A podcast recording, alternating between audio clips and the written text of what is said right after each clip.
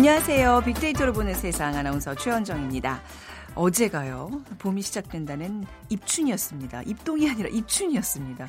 그런데 정말 대한파가 찾아왔습니다. 오늘도 최강 한파가 이어지면서 전국이 꽁꽁 얼어 붙었죠.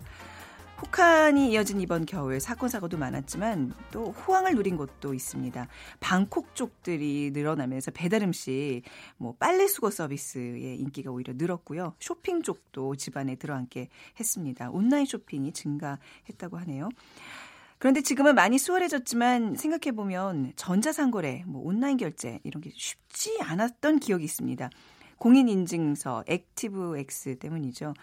뭐 말도 많고 탈도 많았는데 이제는 확실히 달라질 것 같죠? 공공기관이나 금융기관에서 무조건 공인 인증서만 쓸 필요는 없다는 내용으로 법이 바뀌는 겁니다. 도입 20년 만에 공인 인증서 제도가 역사 속으로 사라지게 될 텐데요. 오늘 이 얘기 좀 자세히 나눠보도록 하죠. 세상의 모든 빅데이터 시간에 다뤄보겠습니다. 그리고 이번 금요일이에요. 밤 8시. 오, 드디어 기다리던 2018 대한민국 평창 동계올림픽이 아, 개막됩니다. 빅데이터 insight 시간에 올림픽 특수라는 주제로 빅데이터 분석해 보겠습니다. 오늘 빅퀴즈 같이 풀어보실까요? 어, 사상 최대의 선수단이 참여하는 평창 올림픽이 4일 앞으로 다가왔습니다. 제23회 2018 대한민국 평창 동계올림픽의 슬로건은 Passion Connected 하나 된 열정 인데요. 88서울 올림픽의 공식 마스코트 호랑이를 모티브로 한 호돌이였습니다. 저도 어렸을 때 이 호돌이 뭐 인형, 스티커, 배지 뭐 엄청나게 뭐 사서 모았던 기억이 있는데 자, 2018년 평창 동계올림픽의 공식 마스코트 무엇일까요? 이것은 우리나라를 대표하는 백호를 모티브로 했습니다. 1번 호순이, 2번 곰돌이, 3번 수호랑, 4번 베테랑.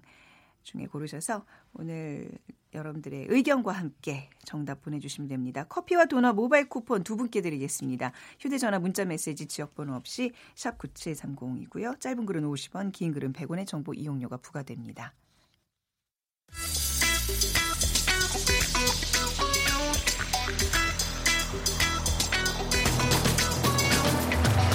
오늘 여러분이 궁금한 모든 이슈를 알아보는 세상의 모든 빅데이터. 다음 소프트 최재원 이사가 분석해드립니다. 네, 다음 소프트 최재원 이사 나오셨어요. 안녕하세요. 네, 안녕하세요. 공인인증서 언젠가부터는 그냥 나의 삶의 일부처럼 되어버린 정, 익숙해졌죠. 정들었는데 이제 또 떠나 보내야 한다는 이 마음이 좀 그렇네요. 인, 뭐 공인증 공인인증서가 요즘 이슈가 되고 있어요. 네, 뭐 대해서는. 당장 떠나 보낼 건 아니고요. 네. 일단 이제 다른 것도 이제 쓸 수 있다라고 음, 보시면 되고 네. 공인인증서 한마디로 인터넷 인감증명서거든요. 네. 그래서 99년에 전자서명법이 제정이 되면서 생겼는데 뭐 그 과정에서 뭐 논란 또 많이 있었고요. 또 보안 문제. 그래서 2015년 3월에 공인 인증서 의무 사용 조항이 삭제된 바 있지만 그럼에도 불구하고 공인 인증서가 독점적으로 계속 사용이 되고 있었고요. 네. 그러니까 지난 1월 22일에 과학기술정보통신부에서 이런 그 법령에 적힌 공인 인증서의 우월적 지위 규정을 폐지한다라고 공식적으로 발표를 해서 앞으로는 공인 인증서 외에도 다양한 본인 인증 수단이 활성화될 것으로 보이고 있습니다. 네. 벌써 이게 저도 거의 20년 가까이 쓴 것 같음에도 불구하고 이번에 연말정산 하는데 또 뭐 이거 뭐 받고 옮기고 하는데 애먹었거든요. 그럼요. 아무래도 네. 아무래도 익숙해지지 않아요. 맞아요. 이 공인 인증서가 가지는 불편한 문제점이 있기 때문에 지금 폐지 얘기가 나온 거잖아요. 그럼요. 이 네. 공인 인증서 자체의 문제라기보다는 네. 보안이나 사용의 불편함. 그래서 음. 이 기술의 문제보다는 이제 관리의 문제라고 보고 있는데 네. 이 과기부가 초연결 지능화 규제 혁신을 추진하면서 4차 산업혁명의 그런 다양한 핵심 기술들의 장애가 되는 규제를 개선한다라는 일환으로 이 폐지하기로 결정이 된 거고 어, 공인 인증서는 애초에 계약 성사를 확인하는 전자 서명 용도로 만들어졌지만 지금은 거의 이 본인 확인용으로 다 활용하고 있죠. 네. 그래서 공인 인증서를 아마 설치해 보신 분들은 어 자꾸 특정 프로그램이 구동이 되고 음. 이런 것들을 느꼈을 텐데 사실 그 전에는 공인 인증서는 특정 브라우저에서만 또 설치가 됐어요. 네네. 그래서 논란이 있었고 그러다가 또 이 Active X라고 하는 그런 플러그 플러그인이 자동으로 설치하는 그래서 여기서 오는 음. 또 불편함 어 그래서 나온 게 이제 액티브엑스를 실행 파일로 바꿔 가면서 다른 브라우저에서도 설치를 하게 했지만 네. 여전히 이제 이런 거에 대한 불편함에 대한 얘기들이 많아지면서 어 사람들은 공인 인증서 말고 뭐 다른 것들을 좀 음. 어, 확산해 달라라는 요구들이 많이 있었습니다. 그 저는 이런 용어들을 잘 몰라서 말이죠. 이거 설치할 때마다 뭐 실행하시겠습니까? 실행하시겠습니까? 누르잖아요. 네. 근데 뭐 누르면서도 이거 혹시 그러니까 이 악성 코드가 아닐까 은근슬쩍 끼워 들어오는 이런 나쁜 놈들이 아닐까. 근데 실행을 안 할 수 없게 아, 만들어져 그렇죠. 있어요. 네, 네, 맞습니다. 네.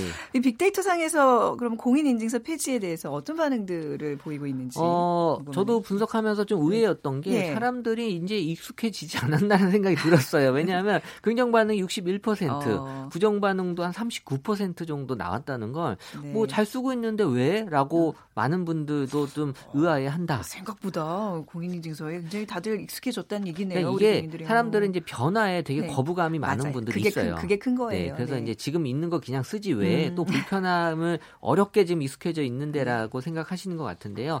이 키워드 보면 1위가 그 필요하다, 또 2위 개선해야 된다, 3위가 다양하다, 4위는 편리하다, 5위가 새롭다. 그래서 공인 인증서 폐지가 필요하다라고 생각들은 많이 하고 있었고요. 어쨌든 불편함을 개선해 줄 것이라는 기대 분명히 하고 있고 네. 이 국민들의 그 바라던 방향이 있고 하지만 좀 지체된 감은 있지만 어쨌든 이번을 계기로 해서 사람들의 그 원하는 그런 어떤 편리함을 추구할 수 있게 음. 하지만 안전한 수단으로 가야 된다라는 그런 그 많은 생각들을 가지고 있었습니다. 그러니까 이거 사실 폐기 폐지하면서도 또 이제 비용이 드는 거잖아요. 그렇죠? 이게 이런 것들이 좀 아깝다라는 생각들이 그 지금 이제 연말정산 아, 시즌이 되면서 네. 공인 인증서에 대해서 관심이 높을 시기잖아요. 네. 전에도 말씀드렸지만 이 남자들이 이 지금 시기에 많이 공인 인증서를 뺏겨요. 네. 정말 뺏겨서는 안 될 것 중에 하나가 그죠 영혼을 뺏긴 거거든요. 아, 그래서 공인 인증서 때문에 네. 어, 많은 또 이 남성분들의 아, 좀 어려움이 있다. 아, 그게 정말 영 영혼과 그 등가, 등가의 어떤 그런 가치가 있는 건가요? 네. 그래서 지금 공인 인증서 없어도요. 이 네. 은행에 가면은 네. 그뭐 스텔스 통장이라는 거 만들어 줍니다. 아. 인터넷에 나오지 않는. 않는. 네. 그래서 아. 뭐 방법이 있으니까 너무 낙심하지 마시고요. 아, 그게 또 통장 이름이 스텔스 통장이에요. 어, 일명 스텔스 통장이라고 해서 불리우지만 은행마다 이름은 다 다르죠. 아, 어, 멍텅구리 통장이라고도 합니다. 네.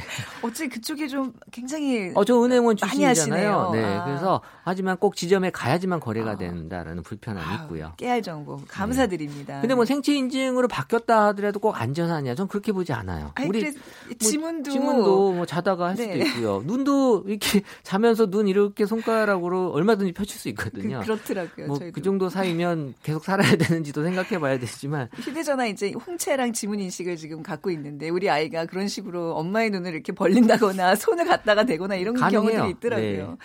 공인 인증서 폐지로 이제 블록체인 기술이 주목받고 있는데 이 블록체인이 이제 그 암호화폐 뭐 얘기 나오면서 요즘 많이 거론이 되고 있어요. 그러니까 지금 뭐 블록체인에 대한 얘기가 많이 올라오는 네. 이유 중에 하나가 사실 네. 암호화폐, 뭐 가상화폐라고도 하지만 네. 지금 이제 공인 인증서하고 블록체인이 무슨 상관이야라고 생각들을 많이 하시는데 사실 블록체인이라고 하는 기술에 대해서 2015년 기사 중에는 이 The Trust Machine이라고 표현을 했어요. 음. 그러니까 인간 사회에서 신뢰를 기계가 대신 해줄 수 있는 기술이다라고 그 당시에 네. 이 블록체인을 정의했었고 그러면서 어, 여러 가지 그 신뢰할 수 있는 방안 중에 하나가 이제 화폐가 처음으로 지금 이제 등장하면서 이 기술로 접목이 됐는데 음. 뭐 지금 여러 가지 논란이 있었지만 블록체인과 암호화폐가 거의 같은 거냐? 네. 라는 논란.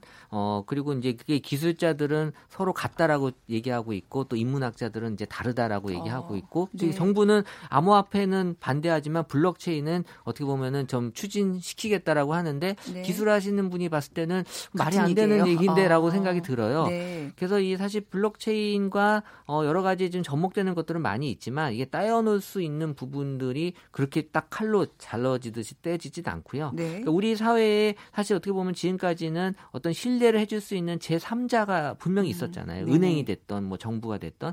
근데 이제 블록체인이란 기술은 이 제3자의 도움 없이 당사자들끼리 얼마든지 신뢰를 통해서 거래할 수 있는 방식이기 때문에 네. 어떻게 보면 공인 인증서가 필요 없는 그런 방식이다라는 거고 어, 그 중에 하나로 지금 이제 가상화폐로 어, 접목이 됐었던 건데요. 어, 기존 금융회사가 집중형 서버에 거래 기록을 했다면 블록체인은 음. 거래에 참여하는 사용자들에게 다 거래 내역들 것들을 공유하는 시스템이기 때문에 뭐 공유한다 그래서 막 보는 건 아니고요. 네. 어쨌든 나중에 필요하면 얼마든지 확인할 수 있는 그래서 이 데이터로 봤을 때는 2017년 상반기 하반기에 이 4차 산업혁명을 이끌 기술이 1위가 인공지능이었는데 음, 네. 2018년 1월 한 달간 블록체인이 인공지능을 앞서는 네. 그래서 이 블록체인에 대한 관심이 지금 아주 높게 나타나고 있는데 지금 뭐 우리 인터넷 은행 작년에 나오면서 공인인증서 없이 지금 거래하잖아요.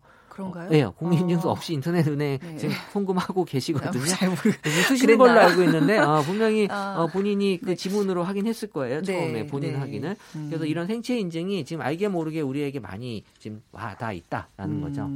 그렇네요. 그 생각해 보니까 뭐 공인인증서 암호를 넣었던 게 아니라 그냥 손가락 하나로 송금도 했고 자기 신분증 예, 결제도 예, 사진 찍어서 보내줬고요. 어, 앞으로는 이제 점점 그런 일들이 더 이제 많겠네. 그러니까 이게 사실 블록체인 이런 이런 보안 시스템으로 가는 게 나중에 궁극적으로는 가상화폐로 이제 모든 거래들이 이루어진다고 가정을 하면 이게 굉장히 그 어떤 시초의 어떤 기술력이라고 봐야 되겠네요. 그러니까 인터넷 예. 초창기에도 이 90년대 하반기에 인터넷이 뭐야라는 얘기가 예. 되게 많았어요. 근데 인터넷을 정확하게 설명할 수 있는 사람도 음, 없었고 네. 그걸 정확하게 설명해도 이해할 수 있는 사람이 없었는데 네. 이 블록체인이 이제 제2의 인터넷이라고 불리우는 어. 게 어, 인터넷은 이제 중앙 집중 방식이고 네. 이 제2의 인터넷은 이 분산 방식이다라는 네. 차이가 있어요. 그러면 어 제가 한 마디 더 말씀드리면 그럼 블록체인하고 가상화폐는 무슨 관계야라고 보게 되면 예? 제가 쉽게 설명을 드리면 블록체인에 이 탐욕이 들어간 게 가상화폐예요. 아. 그래서 사실은 탐욕만 없으면 음. 얼마든지 우리가 가상화폐도 좋게 쓸 수 있잖아요. 네. 근데 아직까지는 우리 초창기 인터넷에 음란물로 초, 초기에는 다들 그랬죠. 인터넷은 네네. 이거 뭐 나쁜 거야, 네. 음란물 덩어리야라고 하지만 사실은 그런 버블이 음. 있기 때문에 기술 발전이 되는 거거든요. 뭐든지 그런지 처음 시작되는 그 기술에는 탐욕, 욕망과 탐욕이 들어가야 돼요. 들어가야지 이게 또 왜냐하면 그게 들어가야 되는. 사람이 모이거든요. 아, 사람이 모여야 네. 기술이 발전되는데 네네. 그거 없이 기술만 절대 발전하지 않아요. 아, 블록체인 네. 가상화폐의 또 관계를 이렇게 또 인문학적으로 풀어주시는. 어, 제가 요새 좀 인문학적으로 좀 계속 건드리고 있는 게 네. 어, 그쪽이 난 것 같아요. 다, 음에 기술은 좀, 아닌 것 같아요. 다음에 좀 기술적인 분, 아, 기술적인 면에도 잘 아시니까 그것도 공학 또 박사시잖아요. 네. 아, 네. 네. 아, 인정하시는군요. 자, 그러면 이 박사님의 그 어떤 견해로 점점 이렇게 빨라지고 있는 미래 정말 정신이 없습니다. 저 같은 사람으로서는 어떻게 대응을 해야 될까요? 어, 저는 이 블록체인을 통해서 네. 앞으로 어, 우리의 기술도 많이 발전이 되고 있지만 어, 조금 철학적으로 말씀을 드리면 요새도 네. 평창 올림픽이잖아요. 그 아이스하키에 보면 이 우리 퍽이라 그러죠. 네. 어, 그 유명한 그 아이스하키 그 전설적인 선수가 이런 얘기를 했대요. 네. 어, 훌륭한 아이스하키 선수는 퍽을 향해서 달려가지만 네. 위대한 아이스하키 선수는 아, 위대한 아이스하키 어, 선수는 네. 퍽이 퍽이 향하는 방향을 향해서 달려간다. 아. 그러니까 지금 우리에게 딱 필요한 게 바로 이거거든요. 지금 우리가 탈중앙화를 하려고 하는 게 기술에서도 나타나지만 네. 지금 우리 사회 현상에서도 뭐 2030 세대들이 지금 여러 가지 뭐 반대하고 또 여성들의 지금 뭐 미투 운동, 네. 성추행 같은 경우도 지금은 우리가 당당하게 기득권 세력에 대해서 대항하고 음. 내 목소리를 낸다. 네. 그러니까 탈중화를 시키는 것들이 지금 기술뿐만이 아니라 전 사회에서도 지금 나타나고 있기 때문에 네. 어, 이런 것들은 이제 기술의 현상보다는 사회 현상으로까지 지금 이어지고 있다라고 음. 보는 거죠. 그 정말 이렇게 어떤 새로운 개념 이런 시스템 같은 걸 설명해 줄 때마다 거기에 따라가기 바빴는데 지금 말씀하신 것처럼 이 기술이 이 개념이 향하고 있는 방향을 좀 살펴봐야 되겠다는 그렇죠. 네. 어, 오늘 아주 위대한 아, 제가 좀 깨우침을 어, 가도 될 것 같아요. 네. 어, 진짜 오늘 정말 좋은 말씀 감사드립니다. 예. 지금까지 세상의 모든 빅데이터 다음 소프트 최재현 이사와 함께했습니다. 안녕히 가세요. 네, 감사합니다. 네.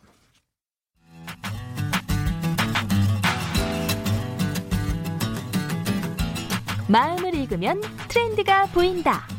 빅데이터 insight. 타파크로스 김용학 대표가 분석해드립니다.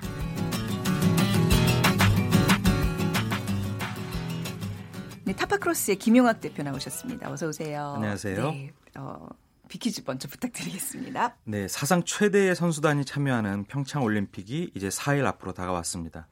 금주 금요일 오후 8시에 평창 올림픽 개막식이 진행이 되는데요. 요즘 2018년 평창 동계올림픽의 공식 마스코트를 자주 접할 수가 있습니다. 이것은 서쪽을 지켜주는 신령한 동물인 백호를 캐릭터화한 것인데요. 네. 올림픽 정신인 세계 평화와 올림픽에 참여하는 선수 그리고 관중 또 호랑이와 강원도를 대표하는 정선 아리랑의 의미를 담아서 만들었다고 합니다. 2018년 평창 동계올림픽의 공식 마스코트는 무엇일까요? 1번 호순이, 2번 곰돌이, 3번 수호랑, 4번 베테랑입니다. 중에 정답 고르셔서 휴대전화 문자 메시지 지역번호 없이 샵 9730으로 보내주세요. 짧은 글은 50원, 긴 글은 100원의 정보 이용료가 부과됩니다. 뭐 평창 올림픽이 이번 주에 있다는 거는 너무나 잘 알고 있는데 이게 막상 이번 주 금요일입니다. 아까 얘기하면서 제가 혼자 탄식을 했어요. 어머, 벌써 그렇죠. 예. 벌써 이런 생각이 들죠. 예. 네. 또 이번 평창 올림픽은 김영욱 대표님이 좀 남다르시겠어요. 고향에서 열리는 평창이 고향이시잖아요. 네, 그렇습니다. 이제 지역적으로 관계된 네. 분들 네. 그 지역에서 여러 가지 뭐 어, 생산 활동을 하시거나 아. 거주하시는 분들 같은 경우는 이 기회에 지역이 발전할 수 있다는 희망들을 많이 담아서 얘기를 하시거든요. 네. 꼭잘 되었으면 작게는 저희 고향서부터 더 크게는 우리나라 전체가 다시 한번 도약할 수 있는 네, 음, 그런 기회가 되었습니다. 그럼요. 이번 올림픽에 대한 얘기 오늘 좀 차근차근 해볼게요. 의미 있는 올림픽이에요. 88 뭐, 뭐 올림픽 이후 30년 만이 그렇습니다. 무려 30년 만에 음. 올림픽이 열리게 되는데요. 지난 1월 30일부터 2월 1일까지 한국 갤럽에서 전국 성인 1,005명을 대상으로 어, 조사를 했습니다. 네. 올림픽에 관심이 있다라고 대답한 비율이 약 71%에 달했는데요. 어, 세계적인 국제 스포츠 행사다 보니까 이 기회에 내수 진작을 위한 소비 심리가 회복이 되어서 어, 이와 기, 관련된 다양한 상품들이 출시되거나 마케팅이 진행이 되고 있거든요. 네. 그래서 이와 연관된 업계의 소식이라든지 또 어떤 상품이라든지 마케팅이 있는지 그 내용을 좀 말씀드리고자 합니다. 언젠가부터 이런 큰 국제 스포츠 행사들이 예전에는 큰 부를 갖다 준다고 알고 있었는데 또 적자를 내는 나라들도 종종 있었고 좀 우려스러운 네. 부분이 있어요. 그렇습니다. 이번에 평창 동계올림픽 기대되는 경제적 효과 어느 정도일까요? 네, IOC 네. 국제올림픽위원회에서도 이번 올림픽이 우리나라에 긍정적인 효과를 미칠 것으로 예상을 하고 있습니다. 네. 왜냐하면 관련돼 있는 시설이라든지 아니면 주택이라든지 아니면 이동할 수 있는 건, 어, 교통 인프라 같은 것들이 그런 사회적 인프라가 천문학적인 자본이 투여돼서 만들기 때문에 네. 그거조차도 경제 진작 효과가 있을 수가 있고요. 음. 현대경제연구원에서는 평창 동계올림픽이 어, 약 10여 년간 직간접적으로 64조 9천억 원에 달하는 경제적 효과가 있다라고 전망을 하기도 했거든요. 네. 그런데 여러 번의 경험에서도 알 수 있듯이 이렇게 큰 비용을 들여서 어, 관련 시설들을 지어놨는데 이게 잘못 운영되면 음. 유지관리비가 더 지나치게 어, 소요가 되어서 오히려 빚잔치가 될 수도 있는 우려들도 네. 있습니다. 음. 구체적으로는 어, 포브스라고 하는 경제전문지에서 네. 평창을 찾는 외국인들의 경우가 매우 드물 것이다. 음. 그리고 평창의 도시 규모가 작아서 많은 관, 어, 관광객을 감당할 여력이 있는지 불확실하다라는 전망을 부정적으로 내놓은 바가 있고요. 또 어, 우리나라뿐만 아니라 세계적 올림픽에서도 적자를 본 사례가 많아서 그러니까. 이와 연관된 우려들이 어, 상존하고 있는 건, 어, 상태입니다. 뭐 각종 뭐 기관 이런 곳에서 이제 평창 올림픽에 대한 전망을 내놨는데 그래도 지금 느낌이 어, 긍정적인 효과를 다 기대하고 있는 게 우세인 것 같네요. 그렇습니다. 네, 그래야만 되고. 네, 그래야 되죠. 네. 네.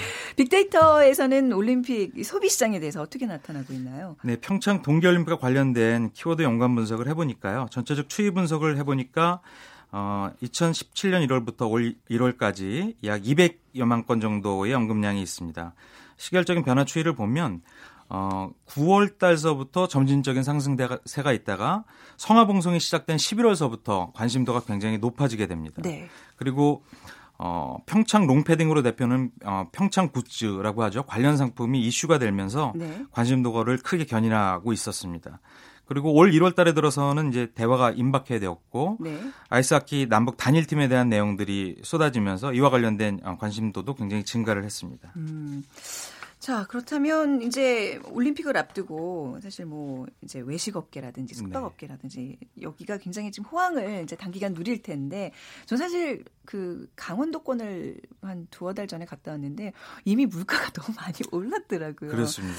아, 이게 뭐 하여튼 뭐 마케팅 차원에서 뭐 좀 어떻게 지금 진행되고 있는지 좀 살펴볼까요? 네, 산업에 미치는 영향을 살펴보기 위해서 연관어 분석을 진행을 해봤는데요. 네. 말씀하신 것처럼 의류 관련 비중이 음. 가장 높게 나타났고요. 네. 약43% 정도로 나타났습니다. 나타났고 다음에 외식업계, 숙박업계, 다음에 전자업계 순으로 나타나고 있습니다.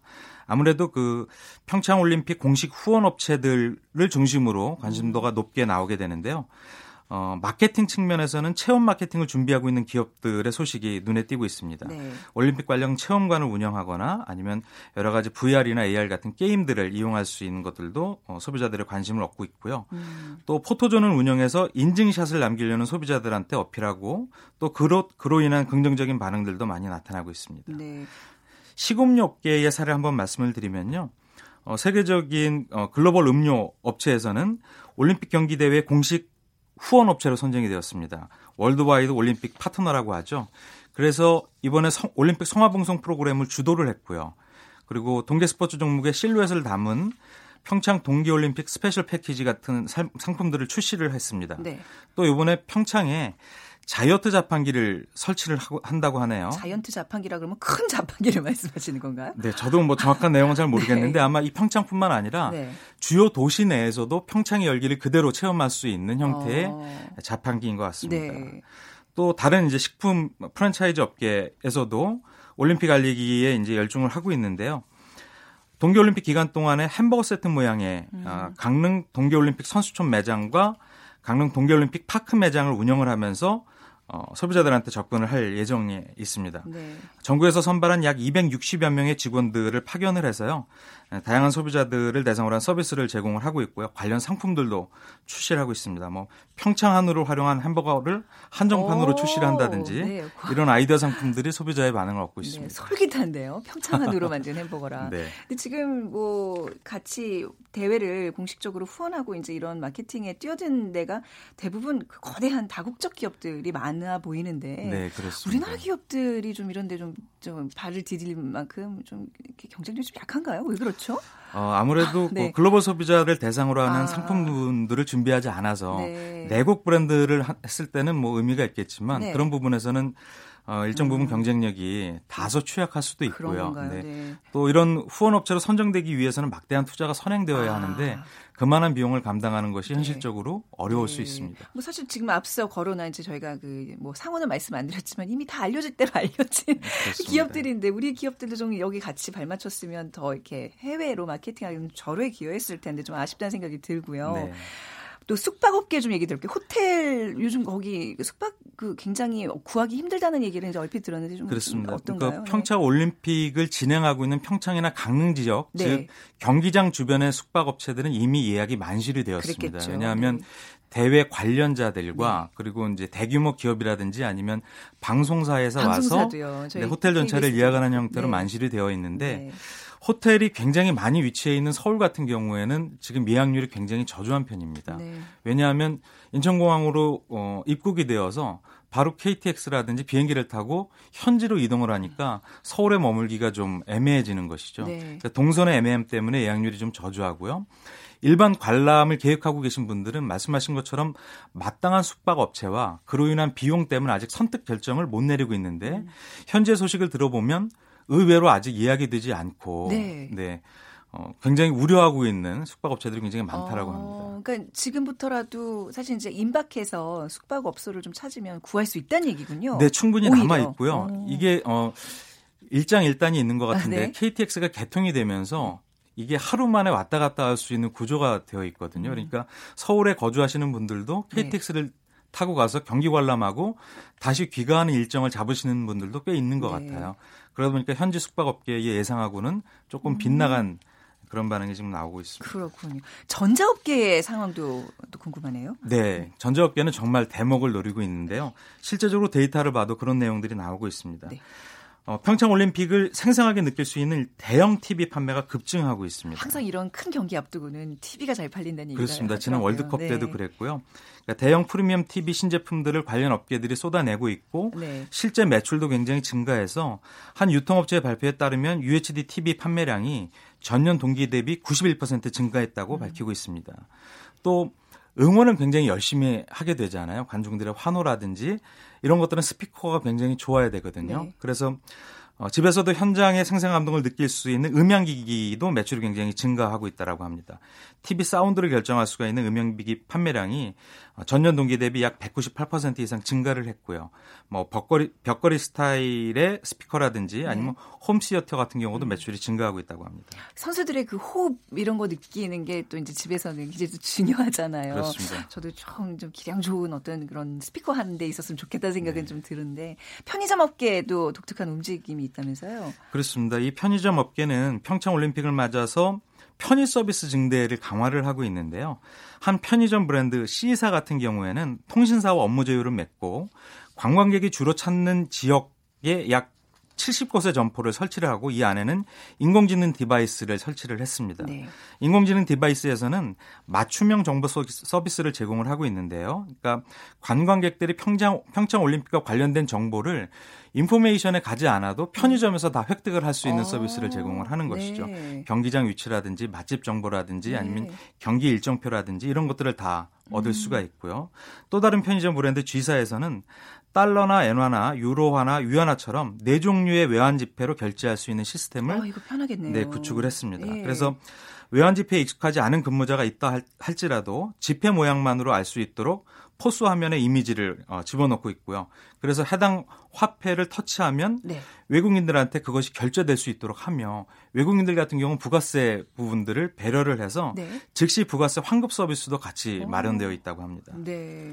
이런 마케팅과 관련된 또 논란들도 있지 않을까 싶어요. 네. 가장 큰 것이 네. 일전에도 말씀드렸던 ambush 마케팅인데요. ambush 마케팅. 네. 공식 후원 업체가 아닌데 마치 네. 공식 후원을 하는 것처럼 소비자의 착각을 불러일으키는 예. 그런 광고들이라든지 커뮤니케이션 전략을 쓰는 것이죠. 음. 근데 이걸 섣부르게 하면 오히려 역풍을 맞을 수가 있습니다. 소비자들이 정보에 지금은 굉장히 어, 잘 익숙해 있으니까 네. 저 업체가 공식 후원 업체가 아닌데 마치 그렇게 한다라고 그러니까 뭐 요즘 비판하게 보면 우리 기업은 평창 올림픽을 응원합니다. 뭐 네. 이러면 이거는 엠부 엠부시 마케팅의 예, 전형적인 사례이고요. 아, 그래서 네. 국민 스타를 어, 썼던 캐스팅에 네. 썼던 광고가 역풍을 맞은 사례도 있습니다. 네. 이제 정말 며칠 남지 않았는데 올림픽에 대한 관심이 경제에도 좀 도움이 돼야 되는데 올림픽 특수 어떻게 보시는지요? 네, 올림픽 네. 특수가 꼭 있을 겁니다. 네. 네, 관련 업체들의 아, 적극적인 노력들이 음. 있고요. 음. 이제 국민적인 관심도가 있어서 우리나라 특징이 정말 중요할 때 하나로 뭉치는 네. 단결력이 있지 않습니까? 네. 국제적으로 가장 큰 행사를 잘 치를 수 있기를 바랍니다. 네. 또 우리 저기 김영학 대표님 고향에서 치러지는 네. 올림픽이니까 네. 더두 배로 기원을 네. 하도록 하겠습니다. 타파크로스의 김영학 대표와 함께했습니다. 감사합니다. 감사합니다. 오늘 모바일 쿠폰 커피와 도넛 드실 분 7282님 그리고 7676님 네 수호랑 정답 잘 맞춰주셨고요. 동계올림픽 성공 기원해 주셨습니다. 끝곡으로 아이오아이의 손에 손 잡고 올림픽 분위기 쫙 나게 띄워드리면서 오늘 시간 마무리하겠습니다. 내일 오전 11시 10분에 다시 찾아뵙죠. 지금까지 아나운서 최현정이었습니다.